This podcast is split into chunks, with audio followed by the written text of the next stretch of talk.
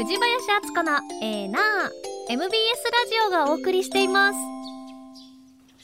時刻は6時29分です。続いては石田さんの深掘りツッコミ解説です。最初の解説はこちら。大幅な引き上げになるんでしょうか？最低賃金。初の全国平均1000円台へというニュースです。2023年度の最低賃金について中央最低賃金審議会の小委員会が全国加重平均で時給1000円台とすることで最終調整に入ったことが27日関係者への取材で分かりました。1000円をわずかに上回る額になる見通しで28日今日ですね今日決着するということです。実現すれば現在が961円、うん、そこからおよそ4%引き上げとなって初めて1000円の大台に乗りますというですねはいおはようございますあのー、骨太の方針というのがずいぶん前から出てるんですけど、2019年だったかな、あのー、まあ、早いこと1000円目指しますっていうのがあったんですよ。で、まあ、やっとこれが、まあ、乗ってくるんですけども、まあ、今、藤林さんの話あったように、まあ、なんぼや、40円ほど引き上げたら1000円になるんです。加重平均でね。はい、まあ、ただ、東京とかはもうすでに1000円超えてますよ。で、あのー、僕のね、家の近所といいますか、門真にね、はい。おあの大阪門真そこに昔あのパナソニックの大きな工場があって、はい、その跡地に今のララポートとかさ、はい、あの三井のアウトレットモールとかがさ入ってできました、ね、すんげえでかいもうあの、もうだって甲子園何個入んなっこいぐらいめちゃくちゃでかいですよね。でそこに今月コストコが入るわあ、そういえばそうです。近隣の方々はね楽しみにされてますけどね。あのー、渋滞がすごいですけどね。ただただまあ、うん、土日なんかやっぱめちゃ混むんちゃうかとか、はい、その車とかね、はい、思って。まあまあ今のところねうまいこと整備整理してるのは車はねそこまで渋滞起こしてへんのですけども、うん、まあまあその何が言いたいか言ったらそのコストコが入るにあたって、アルバイトを募集してるんですよ。う。ん、その時給がコストコは最低1500円からなんです。えー、なんで？高い。え？そうでしょ？いやコストコってそういう会社なのね。あのー、まあグローバルスタンダードを言いまして、まあ、せコストコって世界中に店出すやん。はい、それからある程度まあそれはもちろん国によって凸凹ありますよ、はい、でもある程度のあの賃金っていうのは必ずそこからささせんねんけどもだから1500円なんですよ。でね、コストコの面白いところはあのまあ、1200円でいう場合もあるんだけどもその本当に一番低くなるのも1200円だけども何時間働いたらじゃああと100円上がります何時間働いたらさらに100円上がりますっていうやり方がきっちりしてんの。それがね、えー、ものすごいきっちりしてる日本ってさ昔僕もバイトした時にあるけど店長のえー、さじ加減一つで10円上がったり20円上がったりせえへんだ。えー、そうですね。はい。なんとなく。なんとなく。なんとなく上が、はい、お前よう頑張ってるな、お前。じゃちょっとあと時給上げたろか、みたいな。へなんですよ、日本って。で、それが、そういうのがね、あの、ないの、コストコは。もう決まってんだよ。もうきちっと。何時間働いたら、こんだけ、えー、時給上げますよっていうのがあって。で、えー、そう、ね、その方が実はね、得なんです。得？うん。得？なんでですか？ある程度時給は払ってあげたら辞めない辞めないっていうことはアルバイトの再募集のコストがかからない。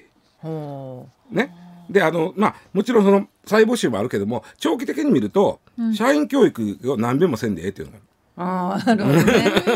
新人教育はねコストかかりますからね。ね。であのー、群馬県にねただまああの周りにしてみたら「お1500円うちかなそんな払われへんがな」っていう門真の場合は三井のアウトレットもそれなりに出してると思うんでそんなに影響ないと思うんだけども、はい、あの群馬県にねコストコが出した時にそれはね今年のね4月、はい、ちょうどゴールデンウィーク前にオープンしたんだけども、はい、これも1500円でスタートした。時給が。うん。そうすると周りのお店がさ群馬の最低賃金って895円なんですよ。えー、バイトは言わんけど倍近い、ね、まあバイトは言わんけど倍近いでしょ？はい、でいやまあまあそれ別に払うなとは言わんけど、うん、困ったなみたいな話になって。みんなそっち行きますわね。そうそうそう。その分物が大きいので、うん大変そうではありますけどね、そのコストコって。それがそうでも、そうでもやっておかしいけど、そのきちっと仕事ももう要はきちっとしてるから、はい、そのもちろんね、そんな楽じゃないかもしれんけど、まあ、スマートじゃないですか。はい、そのわけのわからん、そのブラックな職場ではないはずなんで。うん、もちろんねそれは広いからさあれ。確かに。確かにあっこま持っていけるってだいぶありますな向こうまでで。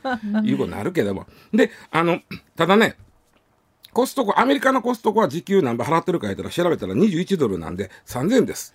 あえー、すごいな。だから成長してる企業にとって日本で1500円払うっていうのはまあ別に大したことない。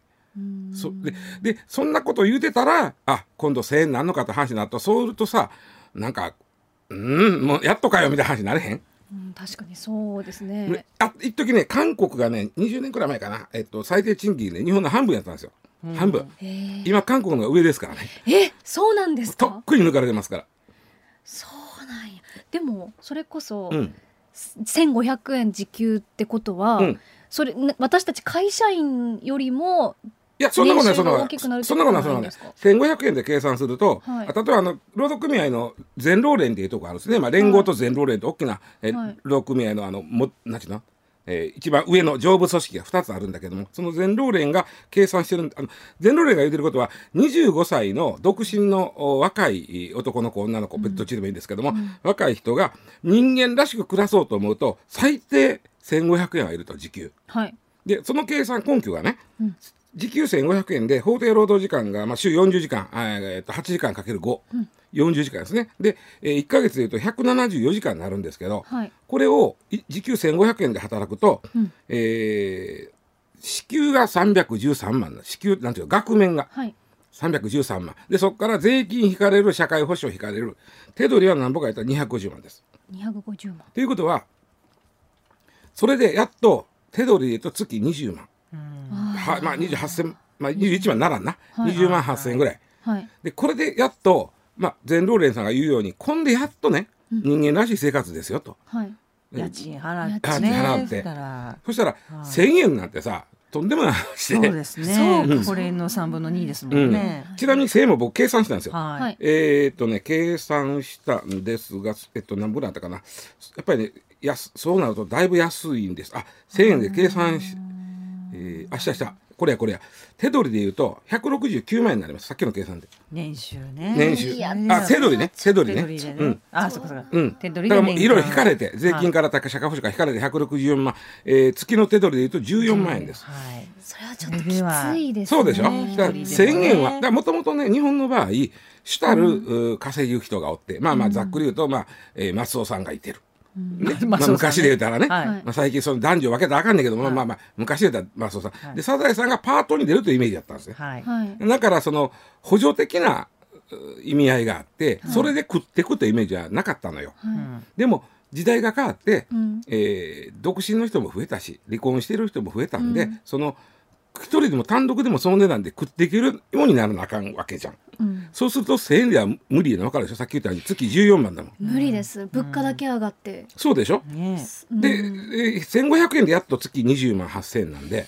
じゃあまだまだ最低賃金1000円台っていうのは低いっていうこと、うん、ちなみにねこれも僕調べてみたけど総務省の調べてるデータ取ってみたんですけど、非正規の方。日本全国の非正規の方。今働く人の4割が非正規と言われてるんですけども、はい、その非正規の方が実際にいくらの時給で働いてるか。っていうのは最低賃金っていうので働いてる人はそんなにいない。それは最初の頃です、うん、最初に入ったうちのバイトに来るか？っていう時にはそうかもしれんけどやっぱりじりじり上がっていくじゃん、はい、だから非正規の方が今時給なんぼで働いてるかというと平均するとざっくり1300円です、はい、だから1500円いってないんですよねでやっぱりなかなかまだまだこれ、全体的に底上げしていかないと、はいしんどい。養うとこまではとてもね。そうなんですね。ちなみにね、5年前からね、このせ、まあ、きっきりと1290円やったんです。計算したら。1290円ね。はい、で5年前はね、1375円やったから、減ってんのよ。じりじり。だから最低賃金は上がってるかもしれんけど、はい、非正規の人が本当に手にするあの、ね、時給っていうのは下がっていってやっぱりこれはまあそんだけ。なんで下がるんですか？うん？えー、景気悪いから。うん、ただ一方で物価はどんどん上がるやんか。ね、上がりますめちゃくちゃ。ね。ね。あのそれこそまた厚生労働省が出してる毎月勤労統計っていうのがあるんですよね。はい、これの5月分、うん、5月分の、うん、えー、5人以上働いてる会社全部の平均でいくと、うん、えー、賃金はね前の同じ年にの同じ月に比べると、うん、あの実質的に減っちゃってるんですね。あの上がったんだよ。はい賃金上がったんだよ。それ以上に物価が上がってるから、実質は下がってる1.4%下がってて、実はこの実質賃金が下がってるっていうのも1年以上続いてる。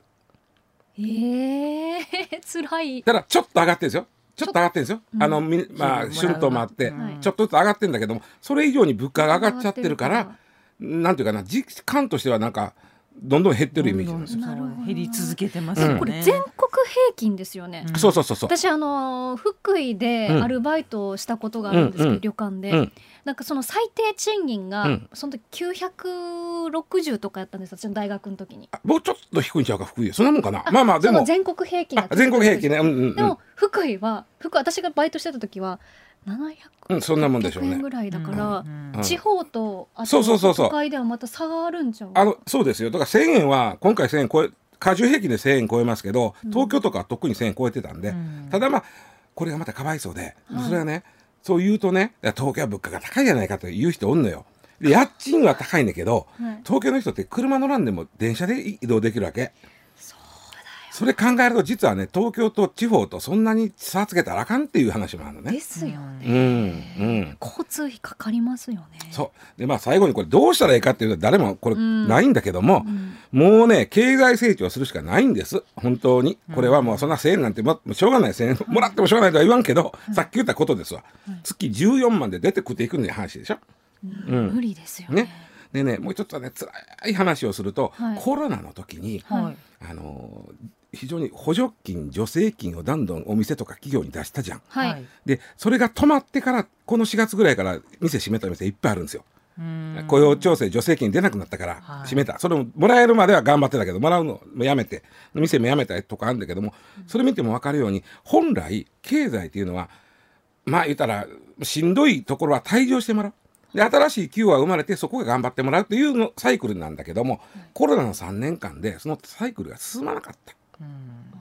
ということでここからまた頑張っていか新しいその産業に頑張っていかさなあかんというね、えーまあ、時期にこれから入るんですわ。ちょっと質問なんですけどね、はい、あの私この前イオンに行った時に、はい、いろんなその飲食店とかに行ったんですけれども、はい、その時外国人労働者がほぼ働いてたんですはいはいはい、日本人のその労働者がおいなくて、うんうん、外国人を雇った雇うと、うん、その最低賃金は一緒日本人と一緒。日本で働く外国の方は日本の労働法規が適用されるんで残業のその 1. 点何倍とかあんなも全部一緒です、はい、あ全部一緒なんです、ね。はい、ただ昔はね外国の方が、まあ、変な話日本より物価が安かったから最低賃金でも日本で働いたらまあ持って帰ったらそれなりにあったんだけども最近そうでもなくなって、うん、えー、外国人の取り合いになってるんですよね。いろんな国で。日本はね選んでもらえなくなりつつある、給料安いから。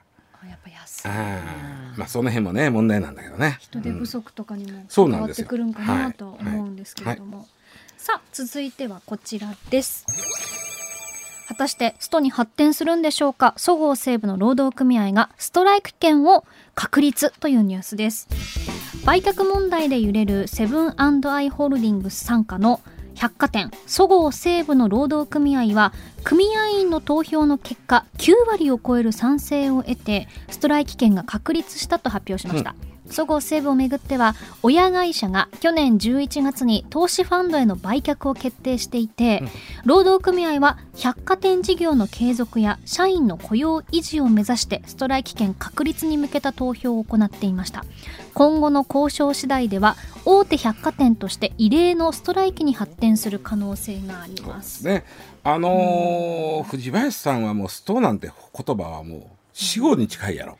そうですね。僕らは海外に行ったり海外のニュース見た時にこんなことするんだっていうストライキってヨーロッパは結構そうやるんでね,、はいね。えー、日本も昔はねあの交通ストで電車よ止まっとったんですよ止まりましたね学校休みなんだ。そう本当に電車が止まるのでまあ、まあ、その時代だだからだけど、うん、線路歩けるそうそうそうそうその時子供が今日今日なら歩けるとかってそうそうそう。歩いたり線路の上に落ちててなんかなんか知らんけど妙なおもちゃが落ちてる平 に行ったりしてた。そうそう、うん、楽しかった。言うたこれ子供はね、うん、はい。でまあこのそごう・西武っていうのは、まあ、そごうと西武が引いててもだいぶ経つんですけど、まあ、お互いそれぞれ経営しんどかった、まあ、そごうがどっちかというと西えー、西部が東、はい、でその、まあえー、経営的にちょっとしんどいところ同士がひっついたんでその2006年にセブンアイ・ホールディングスの子会社になります。もうだいぶ前やねもう。17年。そんな前なんですね、うん、セブンアイ・ホールディングスはご存知のように、まあ、一番の稼ぎ頭はコンビニはい、セブンイレブン。ですよね。あとセブン銀行も実は稼ぎで。で、えーと、伊東洋華堂はスーパーがあります、はい、ここはねあのそんなに儲かってはないけども。伊東洋華堂ですか？スーパーもいますし、まあ、ではしんどい全体的にで伊東洋華堂ですらそこまで儲かってへんのやったら、はい、百貨店はもっとしんどいんですよ。で、ね、はっきり言ってもらうとセブンガイとしてはこの不採算不採算部門の百貨店をとにかく早く売り飛ばしたい。で売り飛ばし先を探してた売り飛ばし先として手挙げたのがアメリカのファンドやったんですね。最近のあのファンドっていうのはそこが別に経営するわけじゃなくてそこがまあある種儲かる体質に変えてさらにそこを良くなったところ他に売るということをする会社なわけですね。はい、でそのアメリカのファンドが、えー、組んだのがヨドバシカメラと組んだんですよ。でヨドバシとアメリカのファンドの連合がそごうと西武百貨店をを買いに来た。うん、っていうかまずセブンアイ・ホールディングスが売り先としてそこを今一応決まった決まったけどまだ売ってない、うん、一応決まっただけ、はい、というのは売るとなるとそこで今、まあ、こんな人とかに起こってるこういうことなんだけどね、うん、うん、あのただ言うときますとあのセブンあごめんなさい。えっと西武そごうそごう西武か。は、うん、えー、売上としては日本で三越にあごめんなさい。高島について2番目なんだ。だからもう？売り上げいいんですよ。はい、でその中でも今回一番この舞台の中心になっている池袋店、はい、これはあのそごう・西武の全体の3割以上4割近くをここは占めるんで、はい、まあまあ旗艦店ですよここは。でそこも売りに出すなるかとなって、うん、でそごう・西武の労働組合の方たちはちょっと待ってくれと、うん、どうなんねんと西武、そごう。どうなんねんと。でもっと言うと俺たちは仕事どうなんねんと。というのはねこれ西武ごめんなさい。池袋店を売るとなった時池袋店を売るとなった時に何せそごう・西武の中で池袋店がもう中心なんです。で、うん、ここはブランド力が、うん、で池袋店に入ってる1階とかに入ってるあの大体1階ってさすすあのどこでもブランド入るやろ？入ります、はい、化粧品とかハイブランドね。ハイブランド入るやろ、はいはい、でそのハイブランドは百貨店にとってもそこが入るっていうのは、まあ、ある種のステータスやし、はい、そのお店にとってもそこに入るということがステータスやんか。うん、でうちは、えー、まあ西部の池袋店に入ってますよということで全部でね10店あるんですよ全国にそごう・西武って、はい、だからうちは池袋にの1階に入ってますよだ入れてくれるんだったら他のこの残りの9つのお店も入りますよなんです。で池袋店がなくなるんやったらうち他もやめますっていう話になるわけですよ。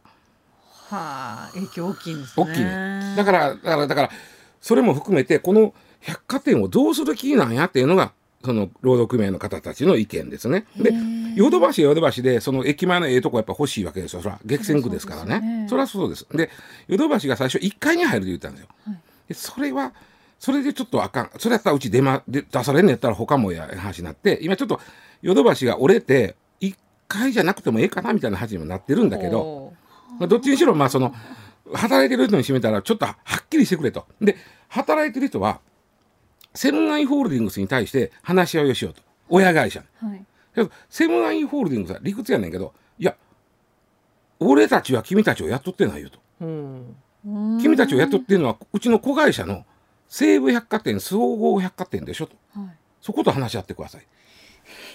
ないやそりゃそうやな。うち親会社ですし。でいやそれはあかんだって下豊かで意味ないからね。上と話したいいうことでスト権を確立。スト権っていうのは労働組合がストストってわかるよね。はい、わかります。ストをするかどうかというのをまず労働組合で投票するんですよ。組合員で。うん、えー、半分以上が賛成やったらスト権っていうのが立てられて、うん、そのストをして、まあ、つまりまあ言ったら休むというかそうしたら逆に損やと思うんですけど。どっちが？えっ、ー、と会社、えー、全体的に自分たちもやし。そうそう。いや自分たちもそうやけどまあそうそうやな。ストする側もそうです。される側はもちろんですけど。だからあのだから話し合ってよという話になった。要はそのスト権を縦にする。ストをするっていうのはストこれなんと揉めたらストするよと。い。うスト権を縦にして実は藤林さんこのスト権っていうのは憲法で認められてる労働者に。労働者の認められてる権利なんですけど、まあ、おっしゃる通り、うん、実際にやったら困るから、う。ん、経営側はなんとかそれを食い止めようとだから話し合い話し合いに応じる。殿下の宝刀なんですね、うん、で1970年ぐらいはねめちゃくちゃ言うたら60年から70年かけてストだらけやったんです、はい、それ年間ね5000件あったんですわいろんな業種のねいろんな。テレビ局も含め、そうそうそうそうテレビ局もやってましたやってました、はい、でそうなるとあの管理職だけでやらなあかんから大変なんです、はい、でも管理職はスト権ないあのないない。経営側です、要は労働組合じゃないんでそうかそうかそうか、えなんで減ったんですか？えっとねその辺はもうだからもうあの非正規の人が増えたの大きいな。なでちなみに70年の歌でねあの「老人と子供のポルカ」という歌がございまして。でこれがですね、はい、えー、老人と子供がやめてほしいものを3つ挙げてるんです。1番ゲバルト学生運動。暴力的なゲバルトをやめてくれ、はい、2番交通事故を減らしてくれ、うん、3番目がストなんです。これめっちゃ流行ったよこれ、えー、みんな歌ってましたねこれ初めて聞きました、えー、っと古川さん何歳？七十年1970年。は三歳、うん、ああのねこれ歌ってた五歳ぐらいの子がね後ろであの平井牧前さんの後ろで歌ってるから。そうそうそう よう子供に歌わせます。そうそうみんなでやめてけれってね。ね。やめやめてっていうこともやめてけれって言ってました。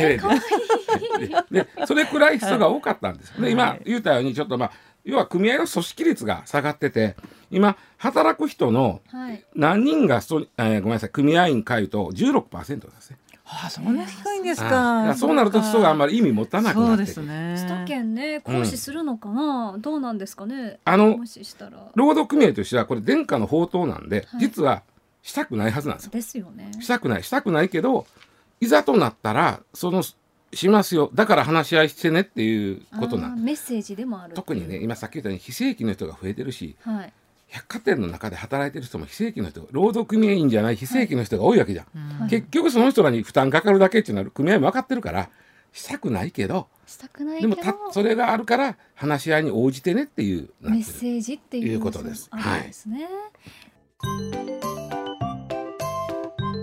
藤林敦子のええな MBS ラジオがお送りしています。さあ続いてはこちらのニュースです。大阪・関西万博で活用される大阪メトロが電気バスの運行を開始というニュースです、うん。大阪メトロは2025年大阪・関西万博で会場への輸送手段として活用する電気バスの出発式を行いました。27日から大阪市内の2つの路線で運行がスタートということなんですが電気バスは万博までに174台に増やす計画でこのうち10台程度は一定の条件で無人運転が可能な運行を目指しているというす。ごいね。レベル4、うん、まあもちろんその行動でまだまだレベル4難しいんで、うんえー、万博会場なんかではレベル4つまり運転手さんが乗ってない。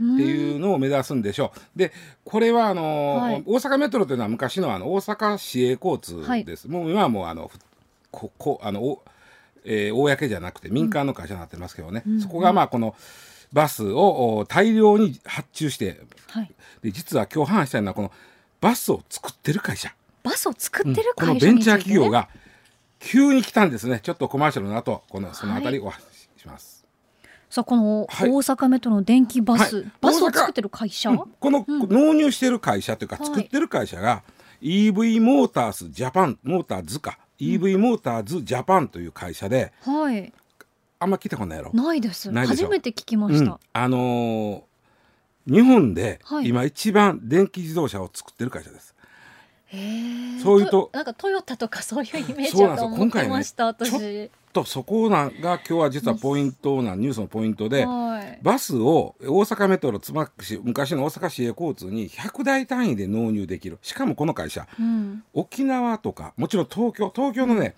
八甲の辺りを走ってるねその小さいバスがあるんですよ。はい、あのコミュニティバスっていうかな、うん、あれもここが納入してるんです。であと松山あの坊ちゃんで有名な道後温泉の松山、はい、松山にも納入してる。で沖縄にも納入してる。でそんな会社が今おそらく一番日本で電動バスを納入してる会社なんです、えー、EV モータースジャム。はいすごいですよ。この会社できたんですか？2019年。えー、最近じゃないめちゃくちゃ最近。で、えー、場所は本社北九州です。北九州、うん、知らんでしょ。き知ら言うたらまあね会社の人な今頃そんなあんたあんたそんなうち頑張ってんのにって言われるけどほとんど知らんでしょ。えノウハウとかどうやってこれがこれがもうねここのやり方がすごくって、うん。まずこの会社はそもそも、えー、疲れはった人は作りはった前身の会社があるんでね。ほう。その会社も前から開発はしてるわけ、まあ、いわゆる図図面引いてはい。あこういうバスを作ろうやと。はいはいで、はい。こうやったらその充電も早いし、うん。でしかもこのおいいいろいろ映画になっていうはい。バスの図面を描く、はい。それを開発してる会社が10年ぐらい前にあって、うん。それが、えーこの今の EV モーターズジャパンに変わって、うん。いよいよ動動いてるということなんですけどうん。図面をね、うん。中国の、もえー会社に渡すんでうあ中国えじゃあ日本でその図面は作った。それを中国の会社にこれを作って。て、これを作ってと。うん、ほであの BYD っていうねあの今ね中国でう。んめちゃくちゃでかい電気自動車の会社があって、うんテスラの次にでかい世界で。えー、でかっ。でかいでしょ？であとね23社ねやっぱ大きな中国にその大きなやっぱりね今電気自動車で中国がすげえのよ。です。ごいこれ作ってって BYD に持っていったら BYD があまあもちろんあのいまあこうこんなもんですか？ああああですこうですか、あできましたっていうのを納品する、でここの会社はそれをお今のところ、えー大阪市営地下鉄にじゃあはい。これ納品ですとなんだけども、もうちょっとこれからどんどこどんどこどんどこどんどここれ日本中からね引き合いが来てるのよ。ここの会社に。にだからこの会社としてはどうするか、はい。えーまず BYD に部品を作ってもらいます。バラバラの状態で日本に持ってきます。おで北九州で今でっかいでっかい組み立て工場を作ってます。はい。でそこで組み立てて納品するでこれ一応設計は日本やし組み立ても日本となると、まあ日本製と言ってええとは思うんです。部品はでも中国中中国です。完全に中国です。中国の人たちにその図面盗まれない盗まれるって言い方はおかしいですけど、まあもちろんねあの BYD ぐらいでかい会社になったらその自分とこもノウハウあると思うんで、はい。そのもうそのそんなノウハウというよりも一緒になってやっていくってイメージかな。なるほど、ね。うんうん、であのなぜこの BYD という会社は本当にテスラと並ぶくらいの会社なんであのでかいんですよ。で僕はねちょっと残残念っておかしいけどその、うん。まあ、万博じゃない。はい。で世界の技術が集まるわけやん。はい。でそこでやっぱし日本のバスメーカーとかはい。に出てきたら頑張ってほしいなとは思うんだけども、ね。これ日本の企業は作ってるんだけども、はい。部品は全部中国で作ってるとなるとちょっと僕は複雑な気持ちになるわけです。確かに、うん、図面は日本だけどそうそうそう。言えるけど。そう頭で要はそのねあの、うん。賢いとこ部分は日本でやったかもしれない。でもに中国の腕。それとねあのこれ言われてることなんだけど、はい。電気自動車になるとお昔の例えばトヨタのエンジンがええとかホンダのエンジンがええとかさ、い、や日産のこれが素晴らしいとか言ってたのが、エンジンで僕日本ってね競ってきたで例えばそやなスバルスバルはい。の水平6気筒とかさ、はい。ええなこれ揺れへんなとか言ってすげえなこれ速いなとかターボ効くんだこれ言ってやってた、ところが電気になるとモーターなんでモーターはね。モーターはどこまであそうか君理系女やから分かると思うけど モーターはどこまで行ってもモーターなんですよ。うん。え分かりやすく言うと誰でもはい。モーターは作れる。はい、正直ダイソンのうん。掃除機のモーターも、うん。飛行機と同じモーターつく、使ってるっていうこととかもあるのでモーターに関してはなんかそうでしょ。ん競い合うってなるとちょっとそうなんですよ。なかなか。だからやっぱ男の子がさ、まあ、男の子もあれだけど車ね若い時好きやったりすると、はい。どこそこのエンジンがええとか言うてやってたらモーターになるとどこそこのモーターがええという話にはならんわけですあんまり。うんえもうそれよりもトータルのこんなそのシステムになってていい。っていうシステムの話になってくるわけやん。はい。そうですね、うん、だからモーターって EV 電気自動車になった途端に急にその競争はいがなんかこうどうだかなハードルが下がるというかはい。どこでも競えるっていうふうになってくる。うん。なるほどな。ということで今回まあその日本のね EV モーターズジャパンっていうところはこのバスはほぼこれ日本中ここはやることになると思うんですよ。いろんなとここれからも。えーまあ、名前覚えておいてもらってもええぐらいあのいろんなとこのバスはここはやる。大阪だってこれ100台単位で発注してるはずなんでね。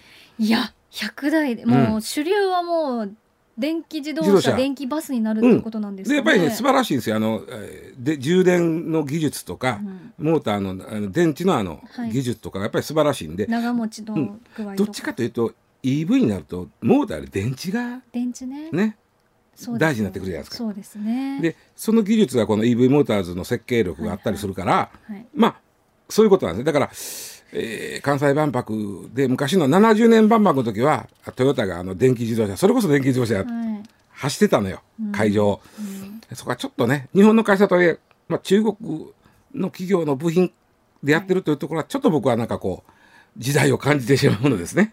あとドライバーがいなくなるっていうのもそれはまああの非常に、えーと、レベル4なんで、えー、人が乗らんでもええんですけどその場合はいろんなセンサーを道路につけなあかんんですよ。やっぱりそれは危ないから。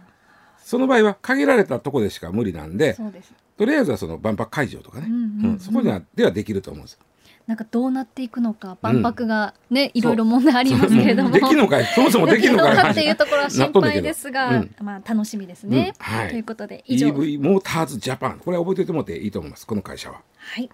以上深掘りツッコミ解説でした藤林敦子のえー、な MBS ラジオがお送りしています。ツッコミニュースランキング。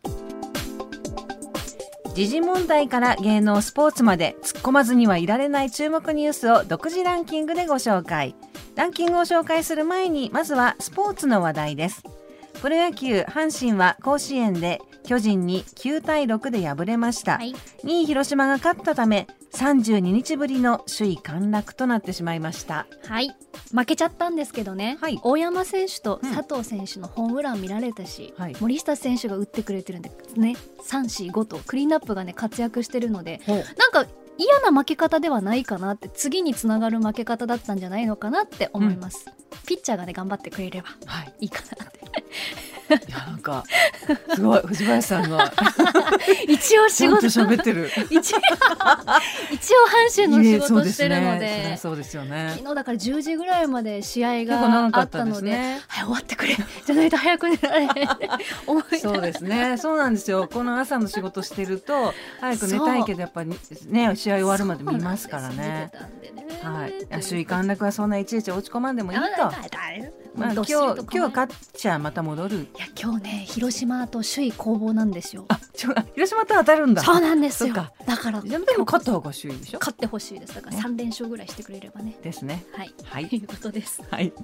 続いてプロ野球ロッテは8月1日の日本ハム戦に今年3月の WBC に出場したチェコ代表のパベル・ハジム監督と2人の選手が来場すると発表しました、うんチェコ代表は WBC1 次ラウンドで日本と対戦した際佐々木朗希選手がチェコの選手にデッドボールを与えてしまいその場で謝罪、うん、その後佐々木選手が自ら購入したロッテのお菓子を手に宿舎を訪問したことが話題となりましたね。そうなんですね、はい。だからそれがきっかけでチェコから来るらしいんですけれどもあのデッドボールをを受けてしまったエスカラ選手は来日しない。そうなんだ。ご本人ではないんですね。ご本人ではなくて、はい、ムジークと選手とエルコリ選手が来日するらしいんですけれどもなんか結構話題になっててお気に入りがパイのみらしいんです。よ。パイのみ好きですみたいなアピールがあったら もうロッテ側はトラックいっぱい用意するしかないんですよね。なんかずっとチェコにチョコ渡したんかなって言ったら今日それ言おうと思ってちょっとニコニコしてんの？もう一回言ってもう一回言って。なんで チェコにチョコ渡したんかな。ね笑わないでください。いい話ですね。ほっこりするような話題をお送り、ね、心温まる話題ですね。そう交流があるんですねスポーツ界にね。やっぱりねチェコにチョコですって。どれぐらい渡すのかな？いっぱい渡してほしいです、ね、はい、ということでランキングお願いします、はい、ではニュースランキング参ります、まずは第5位。27日も日本列島は災害級の危険な暑さとなりました、うん、35度以上の猛暑日となったのが251地点と今年最多を更新しました、うん、大阪府枚方市では今年の全国最高となる39.8度を観測しました、うん、気象庁は熱中症に十分注意するよう呼びかけています死にそうなぐらいの暑さですよね。ねヒラッパー行ってたら大変ですよね。しかもこの時期って夏休みですけど、はい、お子さんね一人で遊んだりとかしてるじゃないですか。そ、ね、そこが心配やなっていうところもあるので、うん、本当に熱中症だけ気をつけてほしいなと、ね、公園の遊具とかも熱々になってたりするし、あの 話長くなっていい？いいです。靴靴私一昨日、うん、あのロケがあって外に普通にサンダル、はい、いつも履くサンダル履いて行ったんですけど、はい、家帰ってから足の裏がちょっとやけどっぽい感じになったりするので、サンダルでもその地面の熱で熱ででな女性が履くようなちょっと薄いのだと危険だし子供さんがビーチサンダルとかだと危ないのでやっぱり暑いけどちょっとそこのしっかりした靴履くとか。そうですね。靴下履いてスニーカー履いての方が逆に。裸足とかだと危ないと思います、えー、ぐらいの暑さですから。大変だ、ね、気をつけてください、はい、続いて第4位。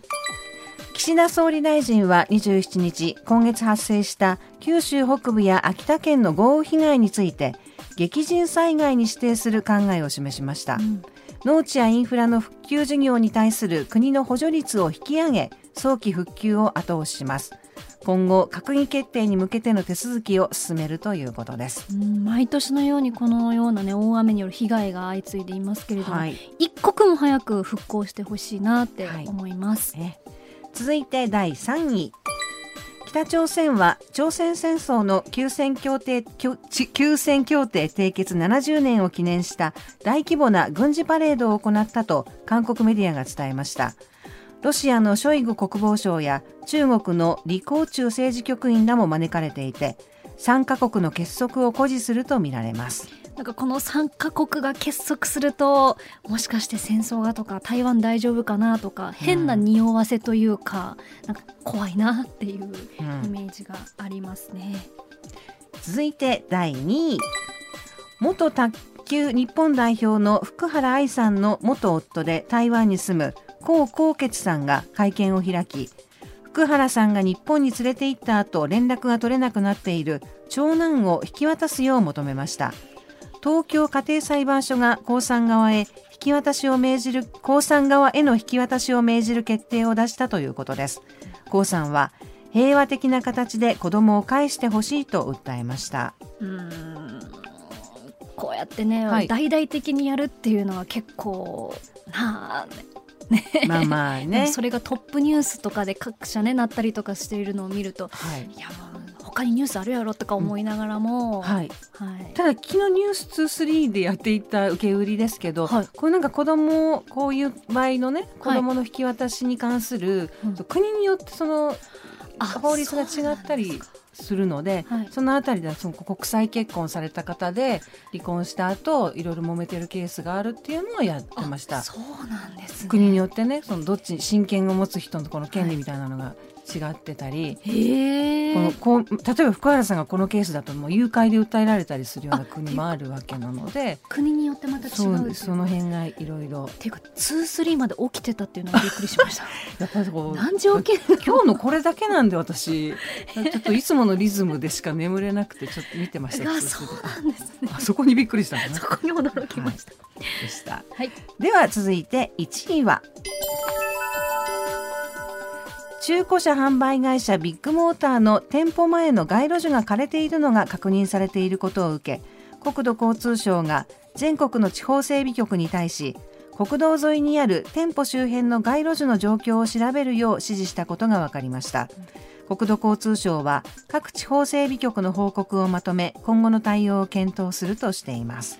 これ新聞でね、記事で見たんですけれども本当に街路樹がなくて、はい、新聞の写真ね、はい、本当にそうでしたね。びっくりしました。隣の店舗の前と全然違う、はい、気にして見てなかったです。確かにロケ車とかで見てると、うん、あ安この車とかっていうふうに見てて、う。んあ街路樹なかったから見やすかったんやとかって思うと、うん、すごい戦略だけどやっちゃいけないなってって。そうですね。これはなんか国が動くような、はい、なんか怖いなっていうふうにその社員にはなりたくないなって思いました。あまあね今働いてる方々がこのね、はい、どういうふうに、はい、プレッシャーに弱い私はこういう会社は絶対に合わないんだろうなって思います。なるほど。はい。まあまあその辺のね勤務勤務状況とか労働環境も含め、い、ろいろとしっかり調べてほしい、ね、問題が洗い出されるかな、はい、と思います。上泉雄一のエーナーではあなたのメッセージをお待ちしています。ニュースについて言いたいことはもちろん暮らしの中で感じたいろんなことぜひ送ってください。メール uwa.mbs1179.com ツイッターでは「ハッシュタグエーナー」をつけてつぶやいてください。